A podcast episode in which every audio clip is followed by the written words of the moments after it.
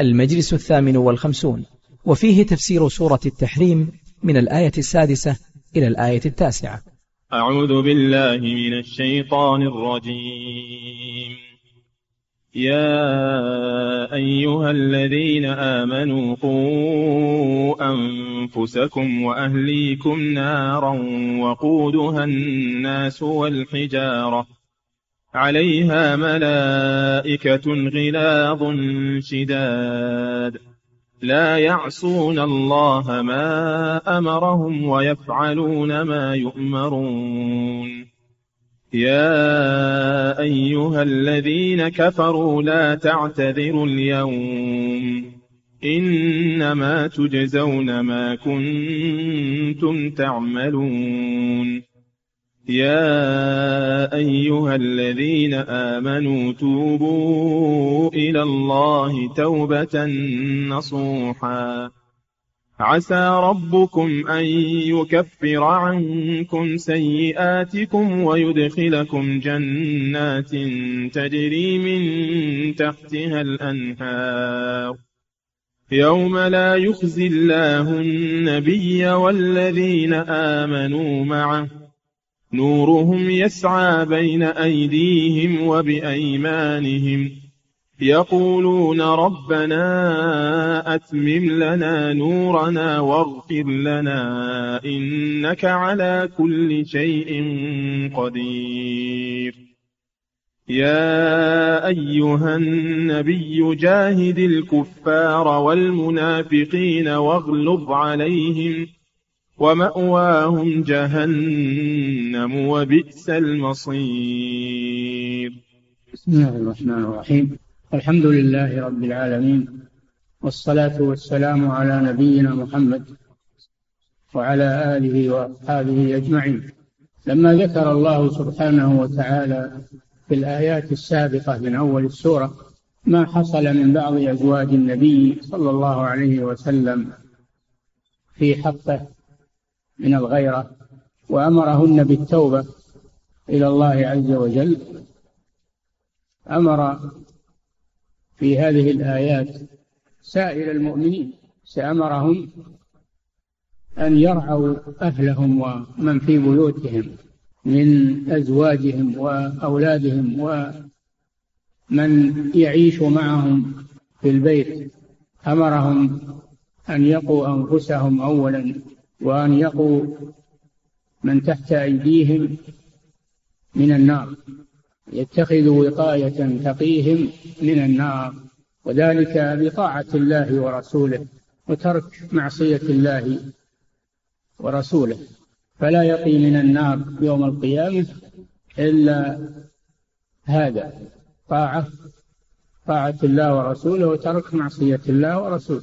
لا يقي من النار الجاه أو الملك والسلطان أو المال أو القوة أو الثياب والدروع والحصون لا يقي منها إلا شيء واحد وهو طاعة الله ورسوله وترك معصية الله ورسوله. يا أيها الذين آمنوا هذا نداء من الله سبحانه وتعالى. ناداهم باسم الإيمان ليعملوا بموجب هذا الإيمان ومن ذلك أن يقوا أنفسهم. وأهليهم من النار. فإن هذا من مقتضى الإيمان الذي اتصفوا به وناداهم الله به تشريفا لهم وتكريما. قوا أنفسكم وأهليكم نارا نكرة نارا. هذا اللي من أجل تفخيم هذه النار تنكير يأتي أحيانا تفخيم الشيء وتعظيمه. أي نارا عظيمة نارا عظيمة. وليست مثل نار الدنيا التي تعادونها توقد بالحطب أو بالمواد مشتعلة. النار يوم القيامة توقد بشيئين وقودها الناس والحجارة وقودها الناس أي جثث جثث أهل النار من الكفار والعصاة تشتعل بهم والعياذ بالله. والحجارة وهي حجارة من كبريت حجارة الكبريت التي هي أشد اشتعالا. وقيل المراد بالحجارة الأصنام لأنها توقد في نار جهنم مع مع أصحابها ليروا أنها أنها أن عبادتها باطلة وأنها لا تغني عن نفسها شيئا حتى تغني عن عنهم. كما قال تعالى إنكم وما تعبدون من دون الله حصب جهنم. أنتم لها واردون. لو كان هؤلاء آلهة ما وردوها. إنكم وما تعبدون من من الأصنام والحجارة أما ما يعبد من دون الله وهو غير راض بذلك كالأنبياء والصالحين إنهم لا يدخلون تحت هذه الآية. ولذلك قال الله بعد هذا إن, إن الذين سبقت لهم منا الحسنى أولئك عنها مبعدون. لا يسمعون حسيسها وهم فيما اشتهت أنفسهم خالدون.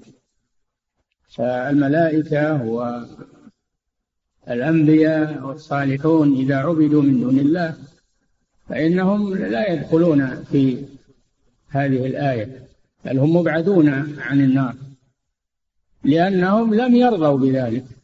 ولم يأمروا به وكانوا ينهون عنه ويجاهدون يجاهدون أهله في حياتهم. فلما ماتوا عبدوهم. أما في وقت حياتهم فكانوا يجاهدون من فعل ذلك وينهون عنه ويحذرون منه. فعلى هذا يكون المراد بالحجارة حجارة الأصنام. وبالتفسيرين فسر المفسرون هذه الآية مثل آية البقرة. أي لم تفعلوا ولن تفعلوا فاتقوا النار التي وقودها الناس والحجارة أعدت للكافرين. والوقود بفتح الواو الحطب. وأما الوقود الوقود فالمراد به الاشتعال واللهب. الاشتعال واللهب يقال له وقود وهو المصدر. وأما الوقود المراد به الحطب والمادة التي توقد بها النار مثل الوضوء بفتح الواو المراد به الماء ليتوضأ به وأما الوضوء بضم الواو المراد به توضي المصدر. ثم ذكر سبحانه وتعالى من من يقوم على هذه النار ويتولاها ويتولى تعذيبها تعذيب أهلها فيها. فقال عليها أي على النار على النار ملائكة غلاظ شداد. هؤلاء هم ملائكة النار الموكلون بتعذيب أهلها والعياذ بالله. كما قال تعالى في المدثر عليها تسعة عشر أي من الملائكة. تسعة عشر أي من الملائكة. فلما قال أبو جهل أنا أكفيكم من من هالتسعة عشر أكفيكم كذا وكذا منهم. يتقال عدد الملائكة ويظن أنه سيتغلب عليهم. قال الله جل وعلا وما جعلنا أصحاب النار إلا ملائكة. ما هم مثل البشر. وما جعلنا عدتهم إلا فتنة للذين كفروا. فهؤلاء عليها ملائكة غلاظ. غلاظ في طباعهم. غلاظ في طباعهم. ليس فيهم رحمة ولا شفقة على أهل النار ولا يرقون لهم حتى لا يطمع أحد أنه يستعطفهم لا يطمع أحد أنه يستعطفهم أو يتفاهم معهم ليخلصوه أو يخففوا عنه من العذاب. غلاظ شداد في أجسامهم. أقوياء لا يعلم خلقتهم إلا الله. سبحانه وتعالى. غلاظ شداد. لا يعلم خلقتهم إلا الله سبحانه وتعالى. فيهم من القوة ما لا يتصورها يتصورها العقول. غلاظ شداد. لا يعجزون عن تعذيب أهل النار على كثرتهم وعلى لا يعجزون عن ذلك. لا يعصون الله. هذا وصف آخر. وصف ثالث. لا يعصون الله ما أمرهم. ما أحد يطمع أنهم يتساهلون في أمر الله إذا أمرهم بتعذيب أهل النار بل يبادرون ويمتثلون ولا يتساهلون في تنفيذ أمر الله سبحانه وتعالى كما يحصل من بعض الناس في الدنيا إذا أصدرت الأوامر يتراخى فيها وي... وي... يتكاسل عنها وربما تدخله العاطفة أو الطمع أما أوامر الله جل وعلا في الآخرة فلا يتخلف أحد عن امتثالها والمبادرة. لا يعصون الله ما أمرهم ويفعلون ما يؤمرون. إذا صدر إليهم أمر الرب سبحانه وتعالى امتثلوه ونفذوه. يفعلون ما يؤمرون ينفذونه كما أمر الله سبحانه وتعالى ولا يتساهلون فيه. فلا مطمع لأهل النار في الملائكة أنهم يتساهلون في حقهم أو يعطفون عليهم أبدا. لا يعصون الله ما أمرهم ويفعلون ما يؤمرون فالنار والعياذ بالله شديدة وقودها الناس والحجارة والقائمون عليها ملائكة أقوياء أشداء غلاظ. فلا مطمع لمن لأهل النار. في تخلف العذاب عنهم أو تأخيره عنهم أو تخفيفه عنهم لا يخفف عنهم. وهم فيه مبلسون آيسون من رحمة الله. لا يخفف عنهم من عذابها. بل يقول الله جل وعلا فذوقوا فلن نزيدكم إلا عذابا. كل هذا تحذير من الرب ورحمة ورأفة بنا من أجل أن نأخذ حذرنا وأن نستعد لما أمامنا. كله من أجلنا؟ من أجل أن نعرف هذه النار وما فيها حتى ننفر منها ومن أعمالها. لا يعصون الله ما أمرهم ويفعلون ما يؤمرون. ولما كان الإنسان عرضة للنقص وعرضة للخطأ والتكاسل والإخلال فتح الله له باب التوبة. فتح الله له باب التوبة. لئلا يقنط من رحمة الله ييأس إذا سمع هذه النار وما فيها. لك مخلص منها. ما دمت في الدنيا لك مخلص. وذلك بالتوبة إلى الله عز وجل. فمما يقي من النار الطاعة العمل الصالح. وإذا حصل منك خلل ومعصية يقيك التوبة. إلى الله سبحانه وتعالى. وهذا من رحمته ورأفته بعباده من أجل أن لا ييأسوا ويقنطوا ويصروا على ذنوبهم بل يبادروا بالتوبة. فقال سبحانه يا أيها الذين آمنوا هذا ثالث نداء في هذه السورة. يا أيها الذين آمنوا يا أيها الذين آمنوا توبوا إلى الله توبة نصوحا. عسى ربكم أن يكفر عنكم سيئاتكم. هذا النداء الثالث. وقبله نداء الكفار. يا أيها الذين كفروا لا تعتذروا اليوم. يقول الله لأهل النار يا أيها الذين كفروا لا تعتذروا اليوم. تريدون الخلاص عما حصل منكم في الدنيا. ما هو وقت اعتذار هذا؟ الاعتذار في الدنيا. أما في الآخرة فلا فيها اعتذار. لا تعتذروا. لا تعتذروا اليوم يعني في الآخرة. مما أنتم فيه من العذاب كما قال سبحانه وتعالى اخسأوا فيها ولا تكلمون. لأنهم يدعون ربهم أخرجنا نعمل صالحا غير الذي كنا نعمل. ربنا أخرجنا منها فإن عدنا فإن ظالمون. قال الله لهم اخسأوا فيها ولا تكلموا فلا مطمع لهم. والتوبة ما تنفع في ذاك الموت. التوبة ما تنفع عند الموت ولا تنفع التوبة عند الجزاء. توبة وقتها في الدنيا محدد في الدنيا. وقت العمل ووقت التوبة في الدنيا. أما الآخرة فإنها دار جزاء. لا تعتذروا اليوم. إنما تجزون ما كنتم تعملون. ما ظلمناكم. إنما تجزون هذا حصر إنما تجزون ما كنتم تعملون. كيف تعتذر وأنت اللي عملت العمل هذا بنفسك؟ إنما تجزون ما كنتم تعملون أي في الدنيا. ما كنتم يعني في الماضي تعملون. فهو عملكم. لم تعذبوا بغير سبب ولم تعذبوا بأعمال غيركم. وإنما تعذبون بأعمالكم. فارجعوا إلى أنفسكم باللوم والتوبيخ ولن ينفعكم ذلك. إنما تجزون ما كنتم تعملون. وهذا نصيحة لنا أننا نعمل الصالحات ولا نكون مثل أهل النار في ذاك الموقف المخزي والعياذ بالله. إنما تجزون ما كنتم تعملون. وهو نداء للكفار في الدنيا أيضا. يتوبوا إلى الله ويدخلوا في الإسلام. يتوبوا إلى الله ويدخلوا في الإسلام ويتبعوا هذا الرسول صلى الله عليه وسلم. فالفرصة ما داموا في الدنيا الفرصة ممكنة.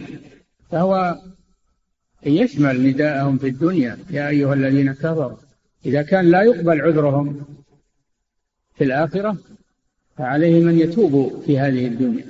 وأما في الآخرة فلا يؤذن لهم فيعتذرون. لا يؤذن لهم فيعتذرون. ثم نادى المؤمنين مرة ثانية لأن المؤمن يحصل منه خلل ويحصل منه تقصير ومعاصي. فالله فتح له باب التوبة ليستدرك ما يحصل منه. يا أيها الذين آمنوا توبوا إلى الله توبوا. إذا حصل منكم ذنوب ومعاصي ولو كانت كبيرة ولو كانت كفرا أو شركا أو ردة توبوا إلى الله يقبل الله توبتكم فالتوبة تجب ما قبلها. ولا تحدد بذنب خاص. الله يتوب على الكافر إذا تاب يتوب على المشرك ويتوب على العاصي إذا تاب. يا أيها الذين آمنوا توبوا إلى الله.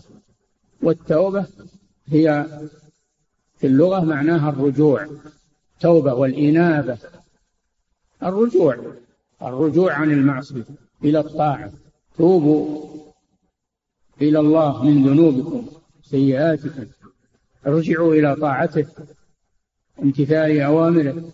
توبة نصوحا أي توبة صادقة خالصة. ما هي التوبة باللسان فقط وإنما تكون توبة صحيحة خالصة ناصحة يعني خالصة.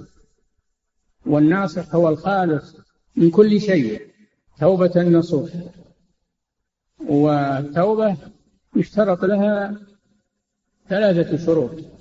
الشرط الأول ترك الذنب في الحال ترك الذنب في الحال. يعبر عنه العلماء الإقلاع عن الذنب. والشرط الثاني العزم أن لا يعود في المستقبل أن لا يعود إلى هذا الذنب في المستقبل. فإن تاب وهو لم يترك الذنب هذا كذاب. إذا تاب وهو مقيم على ذنبه هذا كذاب. ولو تاب بلسانه. وإذا تاب وترك الذنب لكن عنده عزم أنه يعود إليه بعد أيام أو بعد سنة أو إذا طلع رمضان أو إذا انتهى الحج أو يعود إلى الذنب يتوب توبة مؤقتة ثم يعود إلى الذنب بعد ذلك هذا لا تقبل توبته. والله يعلم ما في القلوب. يعلم ما في نفسه. وأنك تريد أن تعود إلى هذا الذنب وإنما تركته مؤقتا. أما بمناسبة موسم من مواسم الخير أو أو أنك خالطت ناس طيبين تركت المعاصي معهم وأنت لا منك آه، خلصت منهم وابتعدت عنهم تبي تعود الحالة هذا لا يقبل الله توبته. والشرط الثالث الندم على ما فات في الماضي تندم على الذنوب والمعاصي. تستغفر الله تكثر من الاستغفار. ولا تنسى هذه الذنوب بل دائما تتذكرها أو تستغفر منها. فهذه شروط التوبة. ترك الذنب في الحال والعزم لا يعود إليه في المستقبل والندم عليه فيما مضى. فإذا توفرت هذه الشروط فالتوبة نصوح مقبولة عند الله سبحانه. وإذا اختل شرط منها فإنها توبة لا قيمة لها. توبة باللسان فقط. توبوا إلى الله توبة نصوح. هذا إذا كان الذنب بينك وبين الله يشترط فيه هذه الشروط الثلاثة. فإن كان الذنب بينك وبين الناس ظلمتهم في أعراضهم أو في أموالهم أو في دمائهم. فلا بد من شرط رابع وهو أن تعيد الحقوق إلى أهلها أو تطلب المسامحة. إن كان مالا ترده وإن كان إساءة إليهم في أعراضهم تطلب إقامة الحد أو التعزير عليك. إلا أن يسمحوا. وإن كان دما تمكن نفس تمكن القصاص تمكن من القصاص منك.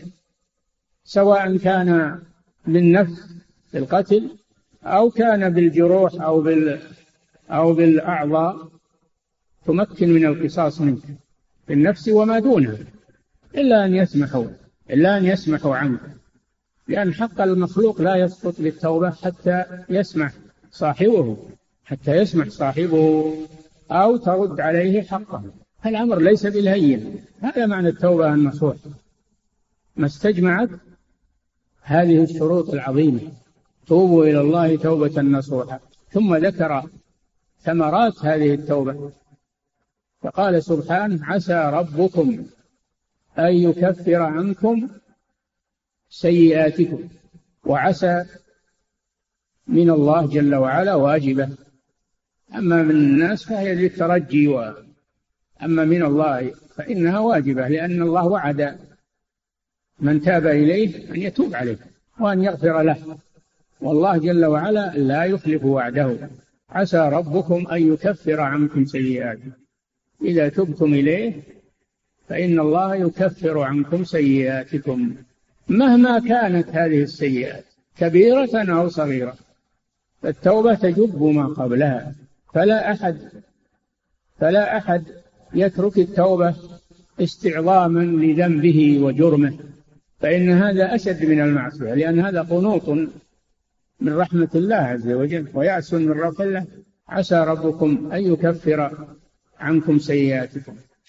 والتكفير هو الستر والتغطية يسترها ويمحوها ولا يؤاخذكم بها. أن يكفى فدل على أن التوبة تكفر تكفر الذنب تكفر الذنب وتمحوه. أن يكفر عنكم سيئاتكم ويدخلكم هذا الوعد الثاني والثمرة الثانية ويدخلكم جنات جنات تجري من تحتها الأنهار. فمن ثمرات التوبة العظيمة أن صاحبها يدخل بها الجنة. يدخلكم جنات. بدل ما أنه من أهل النار ومن العصاة والمجرمين ومن أعداء الله إذا تاب تاب الله عليه وأصبح من أولياء الله ومن أهل الجنة ومن المؤمنين. التوبة أمرها عظيم شأنها كبير وهي مفتوحة لك ليلا ونهارا. ما دمت على قيد الحياة. فإن الله جل وعلا يبسط يده بالليل ليتوب مسيء النهار ويبسط يده بالنهار ليتوب مسيء الليل. ينزل كل ليلة إلى سماء الدنيا حين يبقى ثلث الليل الآخر. فيقول هل من داع فأستجيب له؟ هل من مستغفر فأغفر له؟ هل من تائب فأتوب عليه؟ هل من سائل فأعطيه؟ مفتوح هذا المجال مفتوح أمامه. ولا حاجة أنك تروح عند أحد يقول أنا بتوب مثل ما يفعل النصارى يذهبون إلى قساوستهم وإلى ويمنحونهم صكوك الغفران كما يقولون. لا الله فاتح لك باب التوبة في أي مكان وفي أي زمان. ما حاجة إلى إجراءات تتخذها كما يتخذ النصارى. عسى ربكم أن يكفر عنكم سيئاتكم ولم يقيدها بنوع من السيئات بل عمم كل السيئات. أن يكفر عنكم سيئاتكم ويدخلكم جنات. شوف جنات. ما قال جنة؟ بل جنات لأن الجنات كثيرة ومتنوعة وبعضها فوق بعض. فيدخلك الله هذه الجنات المتنوعة ويدخلكم جنات تجري من تحتها الأنهار. أشجار ملتفة وخضرة وثمرات وتجري تحتها الأنهار. المتنوعة. مما يلل مما تشتهيه النفس وتلذه العين. مناظر جميلة. مناظر جميلة. ودار دار سرور وحبور دائم أبدا. جنات تجري تحتها الأنهار. ولم يحدد الأنهار. كثيرة. أنهار كثيرة. لا يعلمها إلا الله سبحانه وتعالى. يوم لا يخزي الله النبي. يكفر عنكم سيئاتكم ويدخلكم جنات متى؟ يوم لا يخزي الله النبي عليه الصلاة والسلام. والذين آمنوا معه أتباعه عليه الصلاة والسلام. لا يخزيهم الله كما يخزي المنافقين والكفار. بل يكرمهم سبحانه وتعالى. يكرمهم. غاية الإكرام. ويستقبلهم ويضحك إليهم ويكلمهم فضلا منه سبحانه وتعالى. يوم لا يخزي الله النبي والذين آمنوا معه. نورهم يسعى لا يخزيهم الله كما يخزي الكفار والمنافقين في هذا الموقف. وأيضا نورهم يسعى لأنهم الناس في يوم القيامة يكونون في ظلمة. في ظلمة ما يدري الإنسان وين يسير أما المؤمن فإن الله يعطيه نورا. لأنه كان مؤمنا في الدنيا هو على نور في الدنيا فيعطيه الله النور يوم القيامة. يسير نورهم يسعى بين أيديهم وبأيمانهم. أما الكفار فليس لهم نور. المنافقون يعطون نورا في الأول خداعا لهم ثم ينطفي والعياذ بالله فيبقون في ظلمة. يبقون في ظلمة. نورهم يسعى بين أيديهم وبأيمانهم بخلاف الكفار. فإنهم يكونون في ظلمة لأنهم ليس لهم نور. ومن لم يجعل الله له نورا فما له من نور؟ بين أيديهم وبأيمانهم. وإذا رأوا انطفاء نور الكفار خافوا أن ينطفئ نورهم فدعوا الله أن يتمه. ولا يطفئه كما أطفأ آه، نور المنافقين. كما في سورة في السورة السابقة سورة الحديث نورهم يسعى بين أيديهم وبأيمانهم. بشراكم اليوم جنات يقولون ربنا أتمم لنا نورنا الذي أعطيتنا. يمشون به على الصراط وعلى في ظلمات المحشر. يسيرون به إلى الجنة حتى يدخلوها. أتمم لنا نورنا. ولا تطفئه علينا كما أطفأته على المنافقين. أتمم لنا نورنا. واغفر لنا. وما يزكون أنفسهم. عندهم ذنوب وخطايا. يطلبون من الله أن يغفرها لهم. إنك على كل شيء قدير. تعليل هذا. تعليل لأي شيء. ما قال اغفر لنا إنك أنت الغفور الرحيم. بل قال إنك على كل شيء قدير. المناسبة إتمام النور. لا يقدر على إتمام النور إلا الله سبحانه وتعالى. إنك قادر على أن تحفظ هذا النور علينا وأن تتمه لنا. إنك على كل شيء قدير. أتمم لنا نورنا واغفر لنا إنك على كل شيء قدير. يا أيها النبي جاهد هذا النداء الرابع. بل هو النداء السادس لأنه نادى النبي صلى الله عليه وسلم في أول السورة. يا أيها النبي جاهد الكفار والمنافقين. جاهد الكفار الذين كفروا بالله ظاهرا وباطنا. جاهدهم بالسلاح جاهدهم بالسلاح والقتال في سبيل الله عز وجل.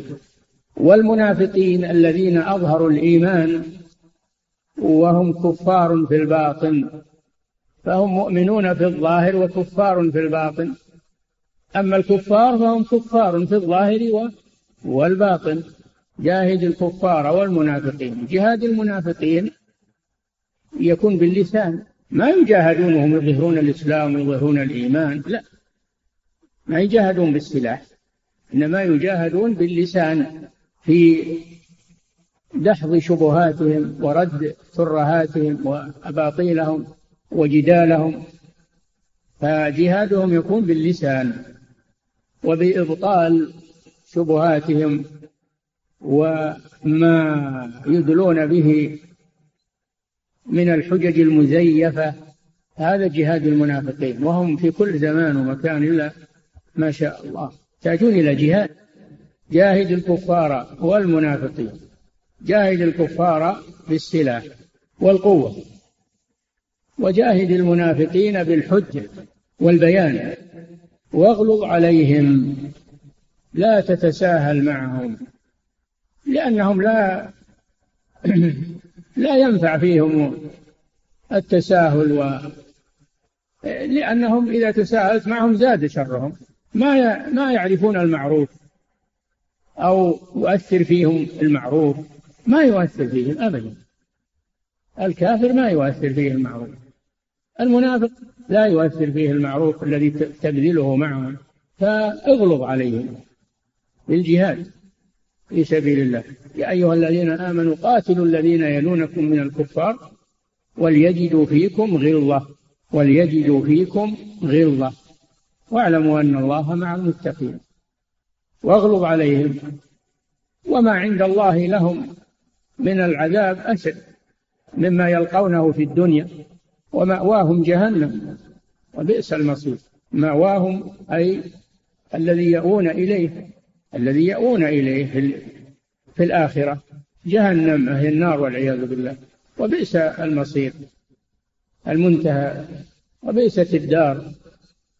نسأل الله العافية. بدل في قوله للمؤمنين يدخلكم جنات الكفار مأواهم النار مأواهم النار. ثم نرجع إلى قوله تعالى قوا أنفسكم وأهليكم. نعم. أنفسكم الإنسان يبدأ بنفسه. الإنسان أول شيء يبدأ بنفسه. ابدأ بنفسك فانهها عن غيرك أما أنك تنسى نفسك تروح تنكر على الآخرين لا ما تأمرون الناس بالبر وتنسون أنفسكم. ثم بعد ذلك أهل بيتك. أهل بيتك. قوا أنفسكم وأهليكم. أهليكم المراد به الزوجات والأولاد ومن في بيتك. ما تقول بهواهم. المصلح الله وتتركهم على ما هم عليه. ولا تنهاهم عن الشر وأنت تفعله. لا بد أن تكون قدوة صالحة أولا في نفسك. تنهاهم عن شرب الدخان وأنت تشربه. تأمرهم بصلاة الجماعة في المسجد وأنت تنام وتخلي الصلاة؟ ما هذا ما هو؟ ما هي بطريقة سليمة. ابدأ بنفسك أولا حتى تكون قدوة صالحة لهم وإلا سيحتجون عليك. يقولون وأنت؟ لماذا أنت؟ ما تنهى نفسك. ويقولون لو كان لو كان صادقا لبدأ بنفسه وأنفسكم وأهلكم قال الله جل وعلا لنبيه وأمر أهلك بالصلاة واصطبر عليها وقال عليه الصلاة والسلام مروا أولادكم بالصلاة لسبع واضربوهم عليها لعشر وفرقوا بينهم المضاجع. أما أنك تضيع النساء التي تحت ولايتك من زوجات وبنات يخرجن كما يشأن ويذهبن أينما يردن تجعل الحبل على الغارب. هذه تربية سيئة وأنت المسؤول عنها. ما حصل من انحراف في بناتك أنت المسؤول عنه لأنك أنت الراعي عليهم وأنت ولي أمرهم. وكذلك أبناؤك وكذلك أبناؤك أنت المسؤول عنهم ذكورا وإناثا. ما يحصل منهم من تقصير ومن تربية سيئة ومن انحراف أنت المسؤول عنه. وطهر بيتك من وسائل الشر التي كثرت في هذا الزمان الفضائيات الصور. الانترنت الذي يجلب الشر. طهر بيتك من هذه الأمور وإلا حتى لو نهيتهم ولو أمرتهم وعندهم وسائل الشر فلن يجدي ذلك. قوا أنفسكم وأهليكم نارا. أنت تسعى لهم بالطعام والشراب والكسوة وتعالجهم إذا مرضوا. لكن الدين ما ما يهمك. الدين انحره أو ما انحره ما يهمك تقول كل الناس على هذا والمصلح الله والهداية بيد الله. نعم المصلح الله والهداية بيد الله لكن افعل السبب. الهداية لها سبب الصلاح له سبب ابذل السبب. وأما القلوب فهي بيد الله سبحانه وتعالى. لكنك إذا فعلت السبب فإن الله سبحانه وتعالى لا يخيب عمل العاملين. هذا ونسأل الله سبحانه وتعالى أن يوفقنا وإياكم وجميع المسلمين لصالح القول والعمل وأن يرزقنا وإياكم العلم النافع والعمل الصالح والإخلاص لوجهه الكريم وأن يتوب علينا وعليكم وعلى المسلمين ويغفر لنا ولكم. نعم. وصلى الله وسلم على نبينا محمد وعلى آله وأصحابه أجمعين. صلى الله إليكم سماحة الوالد يقول السائل إذا كان هناك رجل مصر على المعصية مثل شرب الخمر أو غيره من المعاصي ونصحته أول مرة وأنكرت عليه وهو لا زال على معصيته. فهل تبرأ الذمة بنصحه في تلك المرة أم لا بد من نصحه في كل مرة؟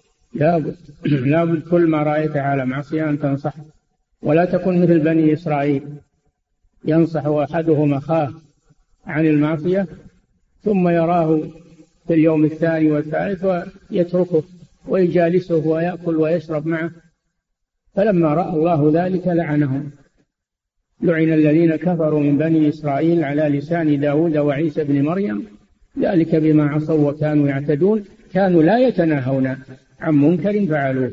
فلا يسعك إلا أن تنصح دائما ما دمت تشوفهم على المعاصي ما تسكت. وإذا رأيت أنهم ما يمتثلون لا تجلس معهم. ابتعد عنهم. اسلم من شرهم. نعم.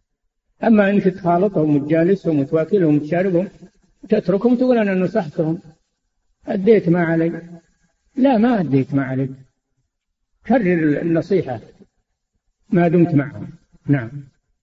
أحسن الله إليكم سماحة الوالد. يقول السائل هل التوبة النصوح تكون خاصة بالكبائر أم أنها من الصغائر أيضا؟ وهل الصغائر يكفي فيها الاستغفار وفعل الحسنات الماحيات؟ لا بد من التوبة من جميع الذنوب الكبائر والصغائر. الصغائر إذا لم تتب منها صارت كبائر. فعليك بالتوبة من جميع الذنوب. نعم. ولا تتساهل بالصغائر. نعم. صلى الله عليكم. سماحة الوالد يقول السائل إذا أذنب العبد ذنبا ثم تاب منه توبة نصوحا ثم رجع إلى ذلك الذنب مرة أخرى فهل تعتبر توبته الأولى صحيحة؟ وعلى ما يدل تكرر الذنب من العبد. توبته الأولى صحيحة إذا كان عازم أنه ما يعود لكن غلبه الهوى والنفس الأمارة بالسوء والشيطان وقرناء السوء فوقع فيه مرة ثانية أو في غيره لا يقنط من رحمة الله. يتوب يكرر التوبة مرة ثانية. يكرر التوبة مرة ثانية. نعم. أحسن الله إليكم سماحة الوالد. يقول السائل هل يشترط أن يتوب العبد من جميع الذنوب أم أنه لو تاب من بعضها صحت؟ لأني قرأت للعلامة النووي رحمه الله حكاية الإجماع على عدم اشتراط ذلك وإنما حكى الاشتراط عن المعتزلة. وقرأت لابن القيم رحمه الله في مفتاح دار السعادة حكاية الخلاف وأنه روايتان عن الإمام أحمد فما الصحيح في ذلك؟ لا أبدا التوبة لا بد أن تكون شاملة من كل الذنوب والمعاصي. ولكن لو تبت من ذنب فإنه يغفر ذلك الذنب ويبقى عليك إثم الذنب الثاني. فالذي مثلا الذي مثلا يترك الصلاة ويشرب الخمر ويفعل الزنا ويأكل الربا إذا تاب إلى الله وحافظ على الصلاة أو تاب إلى الله وترك الربا أو تاب ترك الزنا تاب الله عليه من هذه من هذا الذنب. ويبقى عليه الذنب الثاني يحتاج إلى توبة. نعم. أحسن الله إليكم سماحة الوالد. يقول السائل رجل فعل ذنوبا فيما يتعلق بالأعراض ولكنها دون الفاحشة فهل يذهب إلى من فعل ذلك معه ويطلب منه السماح؟ وإذا كان يستحي أو لا يعلم أين ذهبوا فماذا يفعل؟ نعم إذا كان ارتابهم أو لمهم أو سخر منهم أو تكلم في حقهم فإنه إذا أمكن أنه يطلب منهم المسامحة يجب عليه ذلك. وإذا لم يمكن فإنه يستغفر لهم ويثني عليهم ويكفي هذا إن شاء الله. نعم.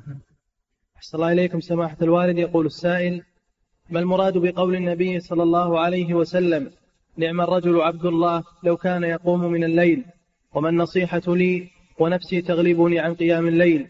مع أنني ولله الحمد أملك القوة الجسمية على ذلك ونومي قليل. عود نفسك عود نفسك على قيام الليل ويعينك الله إن شاء الله. واعزم على ذلك ويعينك الله إن شاء الله. نعم.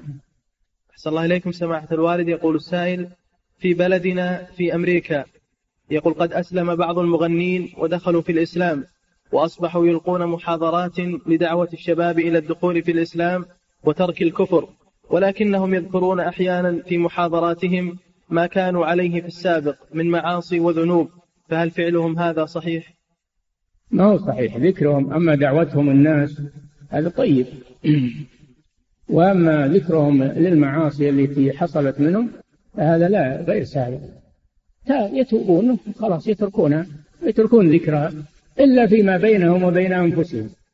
يذكرونها فيما بينهم وبين أنفسهم لأجل الندم عليها والاستغفار. أما ذكرها للناس فهذا ربما يجري الناس المستمعين. نعم. أحسن الله إليكم سماحة الوالد. يقول السائل أصبت رجلا عمدا في يده برصاص وأهري قدمه وقمت بمعالجته وقد سامحني بقوله لقد عفوت عنك وسامحتك ولكن هل يجب علي صوم أو كفارة؟ الصوم والكفارة في القتل. إذا كنت قتلته خطأ يجب عليك الكفارة. تجب الدية على العاقل وهو معصبته أما في أما في ما دون النفس من جراح أو قطع طرف فهذا إذا سمح صاحبه فليس عليك كفارة. نعم. صلى الله إليكم سماحة الوالد. يقول السائل إذا رأيت منكرا في مكان عام وخفت على نفسي إذا أنكرت المنكر من الضرر فهل أسكت أم أنكر المنكر وأنصح للناس؟ إذا كان ضرر كبير تخشى على نفسك من ضررهم فإنك تبتعد عنهم ما ما تخالطهم ولا تجالسهم ولا ابتعد عنهم حتى تسلم من شرهم. وأما إذا كان الضرر ليس كبيرا وإنما هو ضرر إما في كلامهم فيك أو استهزائهم بك أو أو في بدنك ربما يحصل ضرب منهم. إذا كان هذا متحملا فإنك تصبر عليه. يا بني أقم الصلاة وأمر بالمعروف وانهى عن المنكر واصبر على ما أصابك. تواصوا بالحق وتواصوا بالصبر. فإذا كان الضرر متحملا احتسبه عند الله. وتمضي في الأمر بالمعروف والنهي عن المنكر. نعم. أحسن الله إليكم سماحة الوالد. يقول السائل العبد يتوب من الذنب المعين ويعزم على ألا يعود إليه ولكن يسول له الشيطان فيعود مرة أخرى ثم يتوب ويبكي على ذنبه مرة أخرى ثم يعود. فماذا يفعل؟ وهل فعل المعاصي في الخلوة مع تكرار التوبة يدخل في قول النبي صلى الله عليه وسلم في من إذا اختلى بمحارم الله انتهكها؟ التوبة تجب ما قبلها. عليه أن يتوب إلى الله توبة صادقة ويتوب الله عليه كما وعد الله بذلك. ولا يقنط من رحمة الله يقول أنا عصيت وعصيت ورجعت يتوب إلى الله يحدث لكل ذنب توبة. في الحديث أن الله جل وعلا آه، يقول أذنب عبدي وعلم أن له ربا يغفر الذنب. إذا أذنب ذنبا وتاب منه تاب الله عليه. ثم إذا عاد وتاب منه قال الله جل وعلا علم عبدي أن له ربا يغفر الذنب ويأخذ به فيتوب الله عليه. كل ما كرر التوبة يتوب الله عليه. نعم. ولا يقنط من رحمة الله. نعم. أحسن الله إليكم. سماحة الوالد يقول السائل في الرجل الذي قتل تسعة وتسعين نفسا ثم تاب فتاب الله عليه هل يتعارض هذا في الواجب على أن من قتل نفسا يجب عليه أنه يمكن نفسه من أولياء الدم؟ ذكر الإمام ابن القيم رحمه الله في الجواب الكافي وفي غيره أن القتل العمد يتعلق به ثلاثة حقوق. حق لله فهذا يسقط بالتوبة إذا تاب إلى الله وحق لأولياء القتيل وهذا يسقط إما بعفوهم وإما باقتصاصهم منه أو إعطائهم الدية وحق للمقتول وهذا يبقى عليه. يبقى عليه حق المقتول إلى أن يبعث يوم القيامة ويكون أمره إلى الله سبحانه وتعالى. نعم. صلى الله إليكم سماحة الوالد. يقول السائل هل يقال إن عسى إذا جاءت في القرآن من الله فهي واجبة؟ إلا في قوله تعالى في سورة التحريم عسى ربه إن طلقكن لأن النبي صلى الله عليه وسلم لم يطلق زوجاته رضي الله عنهن هذه عسى مقيدة بإن طلقتهن وما طلقها؟ ما صار شيء. نعم هذه مقيدة. نعم. أحسن الله إليكم. سماحة الوالد يقول السائل هل تقبل توبة من تكررت ردته أو سب الله ورسوله أو الساحر؟ نعم صحيح أنها تقبل توبة كل أحد. إذا كانت توبة صحيحة لا تقبل. نعم. أحسن الله إليكم. سماحة الوالد يقول السائل هل النار موجودة الآن؟ وما الحكمة من وجودها؟ وكيف نرد على من أنكر وجودها؟ هذا سؤال فضولي ما ما له فائدة. لكن النار تدل الأدلة على أنها موجودة والجنة موجودة وما يجري في الدنيا من علامات تدل على وجودهما. فشدة الحر من فيح جهنم كما قال النبي صلى الله عليه وسلم. وجعل لها نفسين نفس في الشتاء نفس في الصيف. هذا دليل على أنه موجودة النار والله جل وعلا يقول أعدت للكافرين أعدت وأعدت معناها أنها موجودة. ما قال تعد؟ قال أعدت. دل على أنها موجودة. والميت يعذب في قبره ويفتح له باب إلى النار. فهذا يدل على أنها موجودة. مع أن هذا ما لنا فائدة من البحث فيه. لكن الناس ما يخلون شيء. نعم. صلى الله إليكم سماحة الوالد. يقول السائل في قوله تعالى قل للذين كفروا إن ينتهوا يغفر لهم ما قد سلف. يقول فهل إذا أسلم الكافر يغفر الله تعالى له كل ذنوبه حتى الحقوق التي بينه وبين الناس؟ نعم. وتجوب ما قبلها كافر إذا أسلم تاب الله عليه من كل ما حصل منه. نعم. صلى الله إليكم. سماحة لكن إذا طولب إذا طالبه أهل الحقوق بها يؤديها لهم. نعم. صلى الله إليكم سماحة الوالد. يقول السائل في قوله تعالى يا أيها النبي جاهد الكفار والمنافقين واغلظ عليهم. يقول هل يتعارض هذا مع قوله صلى الله عليه وسلم ما كان الرفق في شيء إلا زانه ولا نزع من شيء إلا شانه كل شيء في محله. فالعنف العنف هذا غير وارد لكن الغلظة على الكافر الغلظة والشدة على الكافر في محلها هذه مطلوبة. وكذلك على المنافق. الغلظة والشدة عليه مطلوبة لردعه وكف شره نعم. أحسن الله إليكم. سماحة الوالد يقول السائل في قول الله تعالى لأنك لو ما لو تساهلت معهم زاد شرهم. تجرأوا. فلا بد من حسم وردع لهم. نعم. صلى الله إليكم. سماحة الوالد يقول السائل في قول الله تعالى يا أهل الكتاب قد جاءكم رسولنا يبين لكم يا أهل الكتاب قد جاءكم رسولنا يبين لكم على فترة من الرسل. يقول ما المراد بقوله فترة من الرسل؟ وهل أهل الجاهلية قبل بعثة النبي صلى الله عليه وسلم يسمون أهل الفترة؟ على فترة من الرسل أي مدة لم يبعث فيها نبي. وكانت قرابة ستمائة سنة بين عيسى عليه السلام آخر أنبياء بني إسرائيل. وبين بعثة محمد صلى الله عليه وسلم. هذه الفترة ما جاءهم فيها نبي. حتى اندرست الرسالات غيرت الكتب وانتشر الكفر. فبعث الله محمدا صلى الله عليه وسلم إلى البشرية لإنقاذها من الظلمات إلى النور. فهو يأمر أهل الكتاب ويذكرهم بنعمة الله. ويأمرهم بأن يتبعوا هذا الرسول صلى الله عليه وسلم. أما المشركون في قبل بعثة الرسول صلى الله عليه وسلم المشركون من العرب فهم عندهم بقايا من دين إبراهيم. ليسوا لم تنقطع عنهم آثار الرسالة. وعندهم بقايا من دين عيسى عليه السلام ودين موسى. عندهم بقايا من من آثار الرسالة. نعم. صلى الله إليكم سماحة الوالد. يقول السائل قال الشوكاني رحمه الله في تفسيره فتح القدير عند قوله تعالى عليها ملائكة غلاظ شداد قال غلاظ على أهل النار شداد عليهم لا يرحمونهم إذا استرحموهم ثم قال بعد ذلك لأن الله تعالى خلقهم من غضبه نعم يغضبون لغضب الله. لأن الملائكة يغضبون لغضب الله عز وجل. والله قد غضب على أهل النار فهم يغضبون لغضب الله. نعم. صلى الله إليكم سماحة الوالد. يقول السائل ما حكم مصاحبة الكافر إذا كان من الأقارب ومرافقته والجلوس معه؟ مصاحبته من باب التعامل الدنيوي مصاحبته من باب التعامل الدنيوي لا بأس بذلك.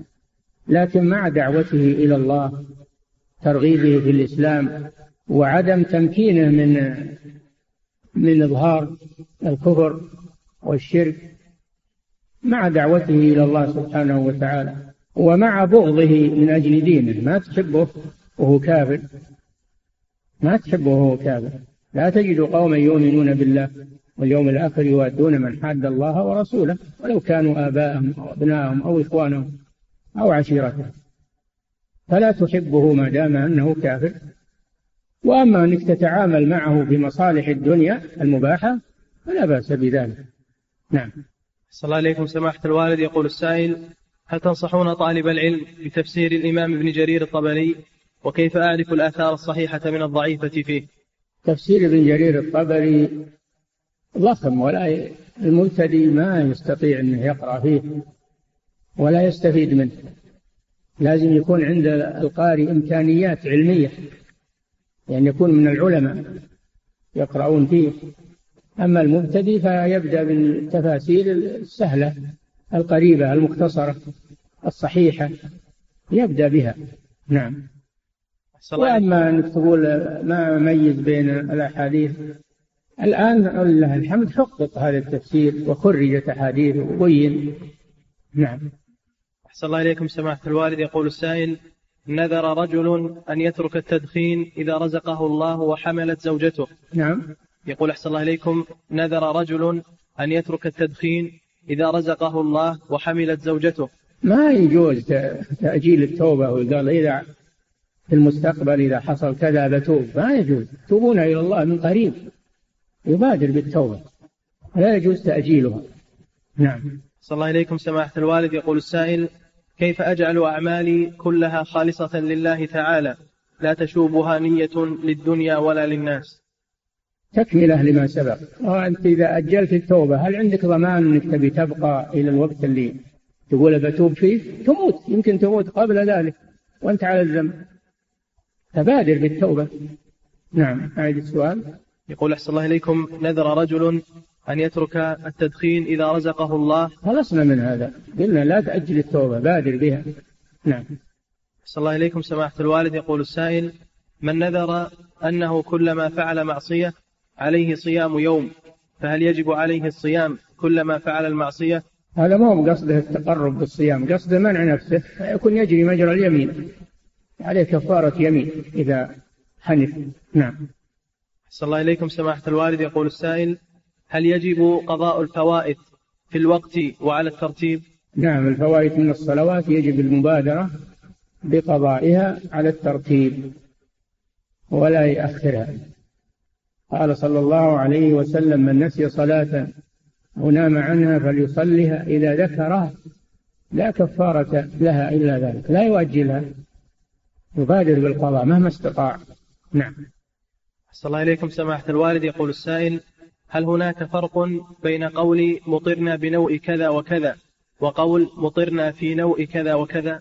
نعم هناك فرق لأن بنوء كذا الباء للسببية. أي بسبب النوء أما مطرنا في نوء كذا يعني في الوقت. إن نزل آه، المطر في وقت كذا وكذا في الصيف في الشتاء في هذا ما في بأس. نعم. صلى الله عليكم سماحة الوالد. يقول السائل ما حكم السرقات التي كنت سرقتها قبل البلوغ؟ وهل يجب ردها؟ وكذلك الإفطار في نهار رمضان. وهل يجب علي القضاء؟ قبل البلوغ لا يجب عليك قضاء رمضان لأنه لم يجب عليك الصيام. أما مظالم الناس وحقوق الناس إذا تمكنت من ردها يجب عليك ذلك. ولا يسامح الصغير فيها ولا ولا المجنون ولا المعتوه ما يسامح بحقوق الناس. لابد من ردها عليه إذا أمكن ذلك. وإذا لم تعرفهم تتصدق بهذه الأموال على نية أن الأجر لأصحابها. إذا لم تتمكن من ردها عليه وإلا هي باقية في ذمتك. ولا يسامح الصغير في تلاعب بأموال الناس وأخذها. حتى الدابة لو أكلت من أموال الناس يجب على صاحبها أن يضمن إذا فرط. نعم. صلى الله إليكم سماحة الوالد. يقول السائل هناك شركات كبرى تقوم بتوزيع أشرطة الأغاني على محلات التسجيلات الغنائية وقد كثرت وزاد عددها فما واجبنا حول إنكار مثل هذه المنكرات؟ الواجب عليكم أن تكتبوا لرئيس الهيئات لرئيس هيئات الأمر بالمعروف والنهي عن المنكر وتبينون له الأمكنة التي تروج فيها هذه الأغاني لأجل متابعتها وإجراء ما يلزم نحوها. نعم. صلى الله إليكم. سماحة الوالد يقول السائل أنا مؤذن وأحضر هذه الدروس ولا أذهب إلى إلى الدرس حتى أوكل عني أحدا يؤذن في المسجد. فهل في ذلك تبرأ الذمة؟ نعم إذا وكلت من يقوم بالواجب وأنت جاي للدرس لا إن شاء الله أنه عذر في فائدة. لك واللي ينوب عنك أيضا يكون مأجور لأنه من التعاون على البر والتقوى. نعم. أحسن الله إليكم سماحة الوالد. يقول السائل ما حكم الاغتسال بماء زمزم المقروء فيه داخل مكان قضاء الحاجة؟ لا بأس بذلك. لا بأس بالاغتسال للماء المقروء فيه سواء من ماء زمزم أو من غيره لأجل الحاجة إلى ذلك. نعم. صلى الله إليكم سماحة الوالد. يقول السائل ما هي الآداب التي تكون في التعامل مع النساء القريبات من غير المحارم؟ ما هي إيش؟ يقول أحسن الله إليكم ما هي الآداب التي تكون في التعامل مع النساء القريبات من غير المحارم؟ تعامل معهن بالصلة وتعامل معهن بالمعروف بذل المعروف نحوهن والمناصحة لهن إذا رأيت عليهن تقصيرا ووجوب الحجاب أيضا لزوم الحجاب لا تقول هذه قريبات ولا يخالف لا تشبهن لا تنصحن عن هذا الأمر. نعم. أحسن الله إليكم سماحة الوالد. يقول السائل هل سمع نبينا صلى الله عليه وسلم صوت الله تعالى عندما فرض الله عليه الصلوات الخمس؟ عند سدرة المنتهى. كلمه ربه في هذا المكان في هذا الموقف أو هذه المناسبة وسمع كلام الله سبحانه وتعالى. أما موسى عليه السلام فكان الله يكلمه بصفة دائمة. أما نبينا صلى الله عليه وسلم إنما كان يأتيه جبريل بالوحي ولا ولا يسمع كلام الله إلا في هذه هذه المناسبة. نعم. صلى الله عليكم سماحة الوالد. يقول السائل هل هل رأى النبي صلى الله عليه وسلم جبريل عليه السلام رأي العين حينما ضمه وقال له اقرأ أم صوته دون جسمه؟ جبريل يأتي بصورة إنسان ما هو يأتي بصورة ملك إلا مرتين. ما شاف بصورة ملك إلا مرتين. مرة في بطحاء مكة لما اشتد عليه أذى الكفار رأى رآه في الأفق المبين. ولقد رآه بالأفق المبين على صورته عليه الصلاة والسلام. والمرة الثانية ليلة المعراج رآه عند سدرة المنتهى. وما عدا ذلك فكان يأتي إلى النبي صلى الله عليه وسلم في صورة رجل. نعم. صلى الله عليكم سماحة الوالد. يقول السائل هل للوارث وصية وما مقدارها؟ يقول هل للوارث وصية؟ وارث؟ نعم ما يجوز الوصية لوارث. هذا بالإجماع ما تجوز الوصية للوارث بل يكفيه الميراث الذي أعطاه الله إياه. نعم. صلى الله عليكم سماحة الوالد. يقول السائل في قول النبي صلى الله عليه وسلم رفعت الأقلام وجفت الصحف. يقول هل هناك تعارض بين هذا الحديث وبين قوله تعالى يمحو الله ما يشاء ويثبت؟ لا تعارض بين كلام الله جل وعلا. فهناك هناك تقدير عام مكتوب في اللوح المحفوظ. هذا لا يغير ولا يبدل. وهناك تقدير خاص مثل الكتابة على الجنين في بطن أمة ومثل الكتابة السنوية والكتابة اليومية. هذه مأخوذة من اللوح المحفوظ وقد ينسخ الله منها ما يشاء لأن فيها أشياء مقدرة على أسباب. إذا وجدت الأسباب وجد المسبب وإذا لم يوجد السبب لا يوجد المسبب. مبنية على أسباب. نعم. صلى الله عليكم سماحة الوالد. يقول السائل أيهما أفضل للمرأة تكرار الحج أم التصدق بالمال الذي تحج به؟ حسب الحاجة. إذا كان فيه محتاجون فإعطاؤهم تصدق عليهم أفضل من حج النافلة. دفعا لحاجتهم. أما إذا لم يكن هناك محتاجون شديدي الحاجة فالحج أفضل. نعم. صلى الله إليكم سماحة الوالد. يقول السائل موظف أعمى راتبه 1300 ريال وعنده مسكن من العمل ما دام على عمله وإسرته صغيرة وقد أجر نصف السكن وليس عليه ديون فهل يجوز له أخذ شيء من الضمان الاجتماعي؟ الضمان الاجتماعي له شروط ما يعطونه إياه على طول إلا إذا انطبقت عليه الشروط ويرسلون لجنة. تفحص الموضوع ما على طول إلا منه طلب يعطونه. فإذا انطبقت عليه الشروط فلا بأس. نعم.